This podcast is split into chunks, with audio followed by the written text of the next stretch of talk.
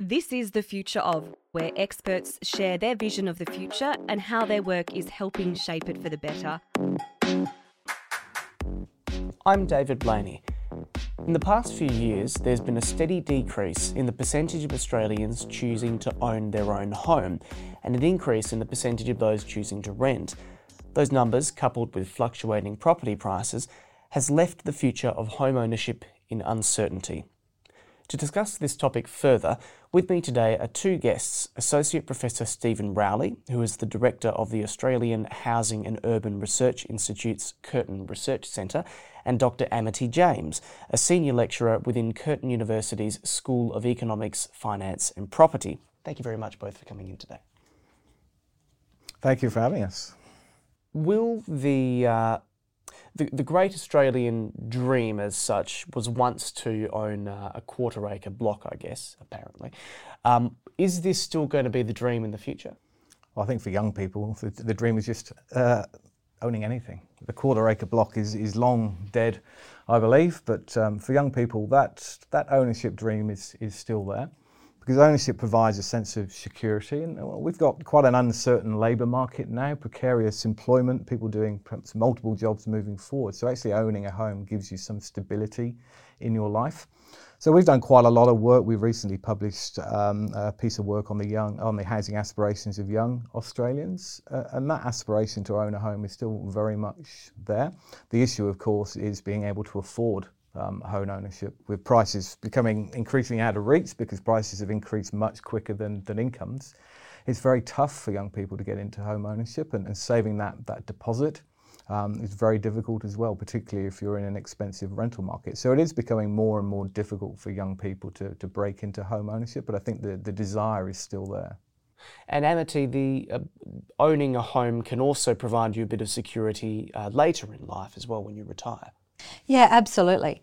Um, older people do have a desire for home ownership, so even perhaps those who are looking at downsizing still want to retain uh, ownership. So if they own their own home and have done for a number of years, what they want to do is to be able to buy um, another property. So if they are looking to, to downsize and that's their that's their aspiration, one of the things they would like to do is is own their property. Now it might not be the quarter acre block they, um, they are certainly not looking for small houses though, so the dwelling size will remain um, uh, at least around the three bedroom mark. Um, so people do do want to get um, home ownership of a of a I guess a larger property because when we often think of downsizing, we think of people who are moving into much smaller dwellings, perhaps units as well. And ownership's not just about financial gain. People think, um, you know, property and, and, housing is all about money, but that's not what motivates people for, for ownership. It is a place to call home. You know, it's a place to uh, to bring up your children or, or just have pets. And again, comes back to that security, safety, and security. So a, a lot of sort of psychological drivers of, of home ownership, much more so actually than, than financial when we talk about financial, that's really uh, one of the main issues why we have an affordability problem when you've got that um, uh, investment demand, and that's really sort of pushed up uh, prices. So if you didn't have that layer of investment demand pushing up demand and so forth, then ownership would be a lot more uh, affordable. And not to mention, with respect to security, it's uh, it's not just as again, it's not just about financial security. It's also um, when you rent a property, you're not afforded the same protections that, of course, you do have if you if you own your own home. Absolutely, yeah, you're, you're very right there. Um, you're at the uh, at the whim of the, the private rental market, so that you have to sort of um, uh, go with the ebbs and flows of the private rental market. So people are often forced to move. Uh, we find private renters are forced to move much more often than homeowners are. So we've got, um, particularly with the older the older cohort, we've got a lot of people who are in the private rental market not by choice, um, and they don't they're not afforded that security of tenure. So their um, house prices uh, can increase, so the rents that they're paying can increase, but perhaps not at the same rate um, of the pension that they're receiving. I mean, you mentioned in your introduction that people were choosing to go into private rental market. It's not a choice for many people. It's because they have absolutely no other option. And so when we've asked renters about their motivations, quite often it's like, I had no other option. Public housing, social housing not available. Private um, sort of um, home ownership is well out of the reach. So the private rental market is the only thing um, that's available. So we definitely need some major reform in that private rental market to, to get the sort of conditions that they have in other countries that allow you to, to stay there for a longer period of time, have that sort of security, uh, and again, uh, have a, a, a, really sort of susta- uh, sustainable alternative to home ownership. Mm, because ultimately, it's not very while on the one hand you have a, a, degree of flexibility when you're renting, because you can choose to move with a much shorter, well, much much easier to move than if you own the house, but uh, you also have no no grounds eviction notices, for example. We're one of the few countries which has this. Well, one of the few states now, and there is ongoing reform to remove no grounds uh, uh eviction. Um, you know, which on the sa- uh, surface sounds you know, like a, a, no-brainer, really. Um, but from a landlord's point of view, it does reduce your your options. So there are two sides to, to private rental reforms, but we certainly haven't got it right at the moment. And certainly the Victorian government has been through um, some significant reforms. WA is going through consultation around private rental reform uh, as well. So I think we will get to a point where the private rental sector is a viable longer-term alternative, but we're quite a quite a way away from that yet housing prices have gone up quite a bit over the over recent years. Can this keep going? Is it going to keep going?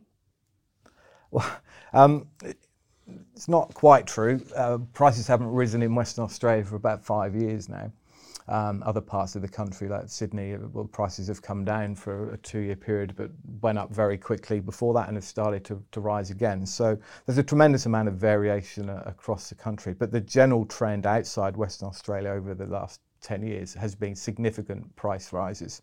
And as I mentioned before, if prices rise quicker than, than income, housing becomes less and less affordable, more and more difficult for people to, to get into um, home ownership. Um, so what what happened in in Sydney and, and Melbourne in particular? There were changes to um, rules around lending, made it more difficult for people to borrow money. So demand dropped off and prices started to, to fall. Those rules have been relaxed somewhat now. Interest rates have come down even further. So now there's a, a little bit of a rush back into those markets, and prices have started going up again in Western Australia. So prices are roughly the same level, level as they were in about 2007, something like that, but have come down significantly since about 2013, 14 no real signs that uh, any uh, major shifts in, in price. Uh, and that's been a result of a fairly weak um, economy. You, know, you haven't had that level of, of, demand, and we built an awful lot of houses in that. Um, well, probably in the 10 years up to about 2016. So we had an awful lot of supply and now demand has um, dropped off, so prices have, have, come down. So it's made the market much more uh, affordable. Um, home ownership has dropped in the past 20 years. It's dropped by about four percent. Is this that significant of a of a number? Well, I'll give you some figures because there's a lot of variability around home ownership. You're right, it has trended down over the last um, period. So home ownership rates are about 80% for, for those over 55. So very strong ownership rates. The, the 20% um, will either be in the private rental market or social housing. And it's about 70% for those in um, the age bracket 45 to uh, 54, but that's fallen by about 10% in the last 25 years. So we've seen uh, a big drop in that 45 to 54 category. For those 35 to 44, the ownership rate is about 60%, and that's down from 75% in from uh, in 90, 1981. So big drop there. For 25 to 34 year olds, it's fallen from 60% to 45% in the last 20, 25 years. So we've seen big drops there, and if that trend continues, there'll be it's probably less than a third of 25 to 34 year olds that that uh, are owning a home by about 2030. So we have seen significant drops, but in that younger age category, it's still high by international st- uh, standards. So in that age bracket, certainly higher than the US, uh, for example, similar to, to Canada, and certainly higher than uh, a lot of Europe. So home ownership rents are certainly trending down, but still quite high by international standards. But if we do continue in this current trend, um, yeah, the, the situation is going to look completely different in 20 years' time.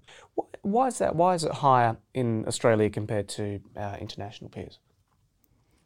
Well, I think it's historical. We had, we had a period where you know, people had fairly cheap access to housing. You know, it's only in the last sort of 30 years that house prices have really taken off in, in um, comparison to incomes. And it's always been that sort of culture, a home owning um, type of culture, whereas other parts of Europe don't, don't have that same um, owning culture. They have a, a private rental market that uh, allows for, for longer term private rental um, tenancies. Um, and, and, yeah, I say people expect it. Society expects you to own your home. We've got a whole superannuation system built around owning outright in, in retirement.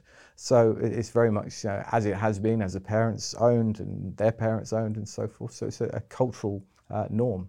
And I think that as it starts to fall, it's not necessarily out of choice. So, as we said earlier, um, there are cohorts that are unable to access that home ownership market or indeed falling out of home ownership as well.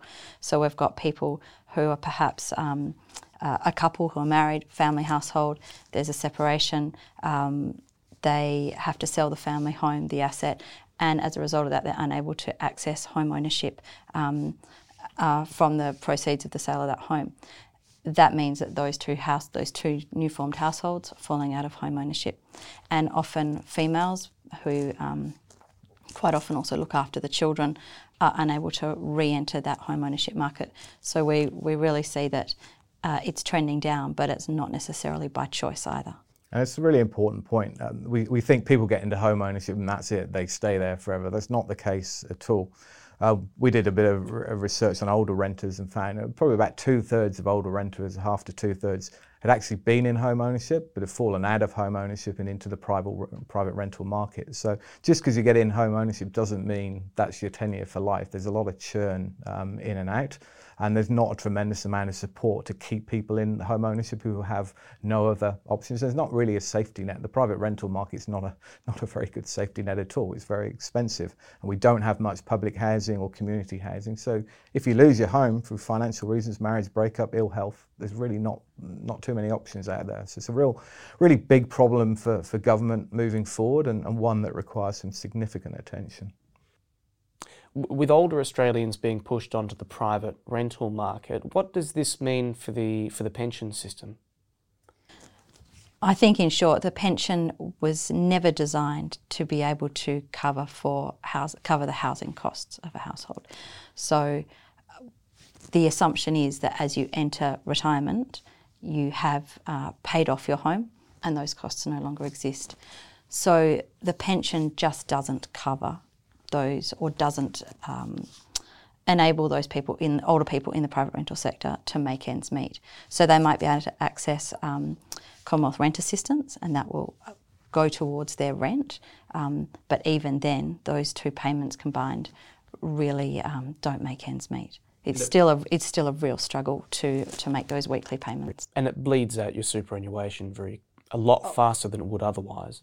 Absolutely, people are people are drawing on their savings for all sorts of things. So, for if there's a, a health um, scare or there's a, a, downturn in people's health, we've seen people um, be forced out of um, out of their dwellings uh, into share houses. So, at the age of say 65, 70, moving into a share house because they simply can't afford to pay for their, the rent of their own home anymore. The, a consequence of these declining home ownership rates in the early uh, earlier age groups means there'll be a lot less um, home ownership in, in those um, older groups in sort of 20, 30, 40 years time. So it's a, you know, a growing problem. Uh, and so, as I said before, government needs to do something to, or, or the housing system needs to be reshaped so there are options for um, the, the quite large proportions of people that will not own into retirement moving forward. And the government is trying to, well, they're certainly trying to intervene uh, to an extent. We've got the superannuation saving, uh, the first home superannuation saving scheme, where you can use, uh, well, you can add more money to your super, get those tax benefits, and use that to save for your first home. Could you tell us more about the first home loan deposit scheme? This is the new program, which will, I think, it guarantees a proportion of your deposit. That's right. This is to come in uh, next year. So um, it, there are eligibility criteria. So those earning under 125,000 or couples up to 200,000 uh, can apply to the scheme. Um, in this, under the scheme, the household will have to put forward 5% of the deposit and the government will guarantee the other 15%. And they won't have to pay mortgage insurance either. But the, um, the threshold of the dwellings that they can purchase is around 400,000. So in Western Australia, sorry. So in Western Australia, you can you can borrow up to 400 or purchase a dwelling up to $400,000, which really doesn't give you a great deal of choice uh, in the Greater Perth area. So you you'll see that just a, a quick look at, at a um, a real by one, isn't it? Yeah, I think I guess it will depend on where you where you're purchasing. Um, you get a quite a lot in Perth now for 400,000. It's 700,000 in, in. It's very much a policy designed for the East Coast. Mm. We've had a similar scheme in Perth for over 20 years. Yes, we uh, have a Keystart. Keystart. Keystart, which is a 2% deposit requirement, and that's housed tens of thousands of people o- over the years. So there's 10,000 of these first home, the guarantees uh, available, which is about one in 10 first home buyers would, would get access to it. And so the vast majority will be on the East Coast, and it will provide some benefit, but these are people that would have already bought. It will probably bring forward their home owning decision, but I don't think it will help anybody into home ownership that wouldn't already have been able to, uh, to make it at some point um, over the next few years. And why is that? Well, people that are able to save for a deposit are the ones that, that are going to make it into home ownership. So you still got to have a 5% uh, deposit. The 5% of 700,000 is still a fair amount. So you've got to have that discipline to be able to save or help have the, the bank of mum and dad to, uh, to help you. Um, so again, it's not going to allow people on low income with no capacity to save get into home ownership. It will help people on, on moderate incomes who have the capacity to save decent incomes get in. And, and this is all going to be driven by you know, major banks as well. So they'll ultimately make the decision on whether somebody can uh, has the capacity to pay back the loan or so forth. So again, I don't think it's going to make a, a massive difference to first home buyers. You know, everything helps, and, and you know, maybe at the margins somebody who would have had to wait another five years will, will get in um, earlier, but it's not going to make a massive amount of, uh, of difference. Could this push housing prices up, as some critics have suggested? No, too small. No, easy. Is this the uh, the right way forward? These deposit guaranteeing schemes, or does the government need to do more to? Does there need to be more intervention to to make housing more affordable?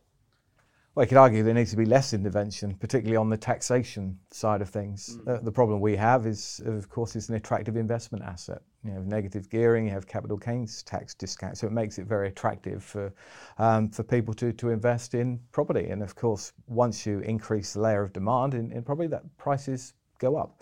So if you didn't have that, if it wasn't such an attractive investment asset, there'd be less demand there, there'd be less competition for um, ownership Therefore, uh, there would be, you know, it'd be easier for first home buyers to get in. And we've also got an inefficient market with stamp duty and so forth. I mean, people don't want to move, they stay in their house because if you're going to move, it costs you an extra 30, 40,000, makes the market inefficient. So you've got people who in homes that perhaps not appropriately sized for them, don't want to move out because of the cost, so you don't get that uh, efficient market process. Um, so there are, there are a number of things the government could do, but politically, the last thing the government wants to do is, is uh, create uh, a policy that's just going to bring down house prices because all those voters will not, not be uh, particularly uh, happy with um, a government or, or a party that's uh, basing a policy on, on reducing their wealth as we learned last election. Well, yeah, that did not help Labor uh, at all, um, unfortunately. I mean, the policy was is reasonably sensible, um, but yeah, I mean, people thought, well, this is going to have an impact or could have an impact on my my wealth, my well-being. So we're we're not going to vote for Labor. So Amity, it's it's been less a matter of uh, of perhaps not enough intervention, but maybe the wrong kind of intervention. Yeah, I tend to agree with that. Um, or I, I agree completely with it. Um, I guess we also see, um, particularly, I, I, can talk about the down, downsizing of, of older Australians. Um, we see the, the treatment of the family home and also things like stamp duty um, stopping people deciding to move, um, perhaps deciding to downsize, um, and then that then affects the um, the flow of properties onto the market. Um, so uh, yeah, again, um, as just as Steven said, yeah, it's too much, um, too much intervention there. Because if you sell a home, that means that you get means tested out of the age pension a bit. That's right, yes. So particularly for those people who are on a part pension or, or on the borderline, it's going to be a really big part of their decision making process. Um, and often they decide to stay still because it's just not financially worthwhile. And although that's not the, the primary thing that's driving them, it can be enough to just um, put the brakes on that decision. How are we faring when it comes to social housing? We uh, we don't do, seem to do as well as countries like England, for example, when it comes to uh, housing stock for people who on on low income or on benefits. No, we're hopeless. Uh, our, our, levels of um, of public housing around four and a half percent, five percent, tiny. Um, at, at, one point, I think in Scotland it was a 35, 40, 50%, um, but the UK is, is much, much higher. So we, we have a, a dire shortage of, of public and community housing um, in this country. Uh, it means um, you do not have that safety net. It means people are forced into an expensive private rental market. Therefore, they're forced into, you know, conditions of, of poverty when they're paying so much of their rent in, uh, or so much of their income in um, in rent. Um, so, look, the government certainly could be directing more funds into delivering more affordable housing products, which includes public housing, but also subsidised um, rental markets well. Um, and we don't do very well on, on that. If, if the government wanted um, certainly to ease uh, housing um, affordability crisis, it could intervene a lot more in terms of the direct provision of uh, affordable housing. It could also encourage the private sector through incentives or through, quite frankly, um, taxation of, um, uh, of land value uplift to deliver affordable housing as part of uh, market development. So there are a number of things that could be done. But again, it's very expensive to deliver housing, and that's why state governments have, and certainly the federal government, always been reluctant to go on mass, you know, public housing building programs. It's uh, very expensive to not only build, but the maintenance, the running costs are extremely expensive as well going forward. Do you see the uh, the future of home ownership itself changing? Are people going to be living? You, you mentioned that the the you know the acreage is well, it's just not really uh, realistic anymore. Are we going to be living in, in smaller houses, more vertical communities, battling with strata, more shared spaces, that sort of thing? I think we will be, but I don't think it'll be battling with shared spaces. I think that in some parts of the community there's quite a demand for um, new housing types that we don't potentially, we don't already have um, in in Western Australia or in Australia really. People are looking for spaces where they can potentially be closer to the city, which means that the land size that they're going to be on is going to be smaller. But that's not necessarily such a bad thing. People are happy to be in uh, duplexes in, in smaller dwellings because they're going to have access to resources, they're going to have access to public open space and other amenities, which is going to offset the fact that they don't have that larger block uh, for that um, that they that has sort of been demanded in the past density doesn't need to be bad uh, uh, if it's well designed and so forth. People are having living, uh, happy living there. And we've seen a massive change, I think, in the aspirations of, of people. They just want to own something. If it happens to be a small, uh, a smaller dwelling, well, so be it. And say the, the, the shift has moved, uh, there has been a shift away from you know large sprawling dwellings with big backyards towards just something smaller that people can manage, but, but ultimately allows them into home ownership. Um, so we will see, and population growth is a key driver of this, and the lack of, uh, of land. We will see a big change in the patterns of development. I mean, already in Sydney they build more apartments than they do houses. We're, we're sort of 75 25 here, probably 80 20. Uh, so we've got a big way to go in, in Perth to change our housing um, structure and, and, to increase housing diversity. But there's a big push from government and from um, the housing sector to change uh, the way that we deliver housing, change the, the type of housing. We see um, metro hubs and MetroNet, we'll see more intense development uh, around there. So we will see a shift over time, and I think you'll see in 30, 40 years' time, Perth will, a lot of people in Perth will be living rather rather differently and, and getting used to high density living really quite quite quickly because it's, it's not the uh, the bad thing everybody makes out unless it's badly designed and, uh, and it's cracking and falling down. You, you, can get really high quality, medium and high density solutions, and that's what we need to be pushing forward uh, uh in in Perth and beyond.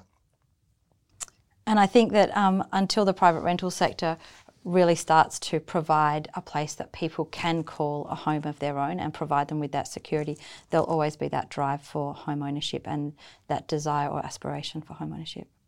So it's not so much younger Australians being less interested in owning a home, it's more that they're sort of being pushed out of the market by the, well, just the sheer cost of it. Is this going to continue for, uh, for future generations, for the people who uh, who are well younger than me, I guess. Um, well, it will if we don't ha- have some major major changes. So if we carry on as we are, housing will get increasingly expensive because you know, there will still be. We've got population growth, we've got pressures there. You've got a layer of demand from investors. House prices will still continue to go up quicker than income, so it will become more and more difficult for young people to, to get in into the market. So unless we see a, a major shift in the you know, the structure of the housing market, things are, are, are only going to get worse. We're not going to see um, you know, major shifts in, in government policy around um, house building, direct provision. We might see a bit of build to rent, so more sort of institutional investment in the rental sector, but it's not going to make a, a massive difference. So yeah, unless there is a, a, really significant shift in the way the housing market works and, and the way that government and industry work, we, are going to see problems getting um, worse and worse. And do you see any, any positive signs for change in the future? Any signs that things will improve, that the right policies will be implemented, that the right decisions will be made? I think the housing in- industry gets a tough, um, a tough ride, really, but, but they are very cognizant of the issues around housing affordability and, and the pressures placed on, on young people and old people alike. So they want to offer solutions, and, and they, and I, I know people will say, well, they're interested in the high density stuff because you make more, more money out of it, and there's a certain amount of that and more yield out of a site, but they are, as I say, interested in delivering solutions. Government, it depends on the the election cycle. Housing affordability was way up the list of priorities a few years ago. It's dropped off again now because prices came down in Sydney and Melbourne. It will be back on again soon if prices continue to, to rise. But, but I think once we get a, a, a shift, in you know, the proportion of owners compared to the proportion of renters, suddenly you're going to get um, housing really high on that, that, political agenda, actually making a shift to try and bring down um, prices. When you've got more voters that live in um, rental accommodation than actually own, it becomes you know, politically prudent to, to do something about um, house prices. So I think we will see a, a, big shift moving forward. But, but ultimately, people will change the, the way that they live. Young people are already changing the, the way they live. There'll be more shared sort of ownership, so people buying things together, more shared spaces. Um, so you know you might have a large house, but it's split up into multiple o- occupation. Um, you know the market is clever. The market adapts. Um, certainly, the sharing economy will, will come to housing. It already has to a certain extent. People will get together and, and do developments. So yeah, people will find a, a, a, way. But the traditional form of ownership, I think, will look rather different in 50 years' time for you know for the people that um, you know are born in the next sort of 30 years or so. I think we have to be open to this innovation in terms of tenure and diversity of dwelling types. The demand is certainly out there at the moment. People are coming up with new ideas and looking at ways to implement them. So it will it will definitely change the the uh, the, the, scenario will definitely change. Uh, but being open to that innovation, I think, is um, part of seeing that exciting future in. Okay, well, I think we'll wrap things up there. Thank you very much, Steven and Amity, for joining us and uh, for sharing your knowledge on this topic. Thanks for having us. You've been listening to The Future of, a podcast powered by Curtin University. If you have any questions about today's topic, get in touch by following the links in our show notes. Bye for now.